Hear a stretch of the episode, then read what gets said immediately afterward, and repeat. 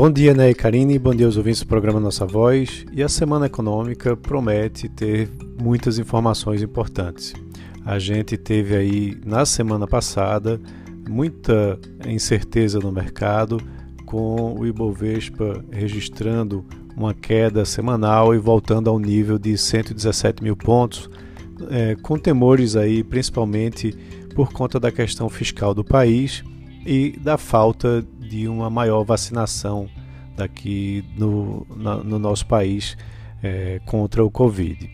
Vale lembrar que hoje é feriado lá em São Paulo, então a bolsa não vai estar funcionando, mas teremos a divulgação de dados importantes do CAGED, né, que aí há expectativas importantes com relação à geração de emprego para o mês de dezembro.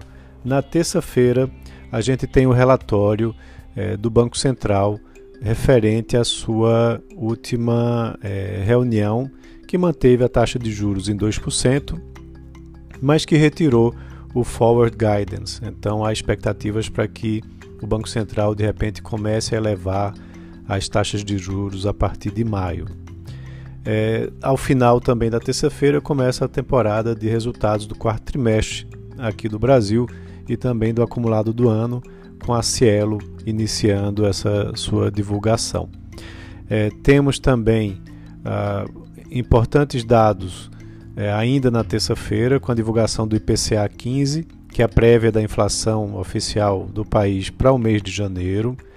Na quarta-feira, teremos a reunião do, do Comitê Federal de Mercado Aberto lá dos Estados Unidos, do Fed, né, que vai decidir sobre as taxas de juros dos Estados Unidos, que provavelmente serão mantidas no mesmo patamar.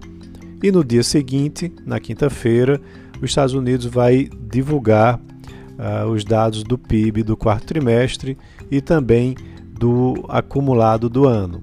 Tá? Então há muita expectativa para que a gente tenha os resultados desse é, desempenho da economia americana já na quinta-feira.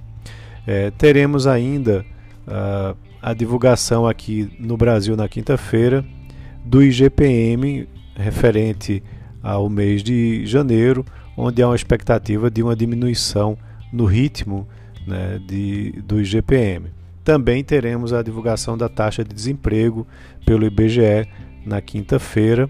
Né, então, uma semana com muitos dados importantes né, para que a gente possa acompanhar e entender como que a economia brasileira vai é, se desenvolver ao longo dessa semana.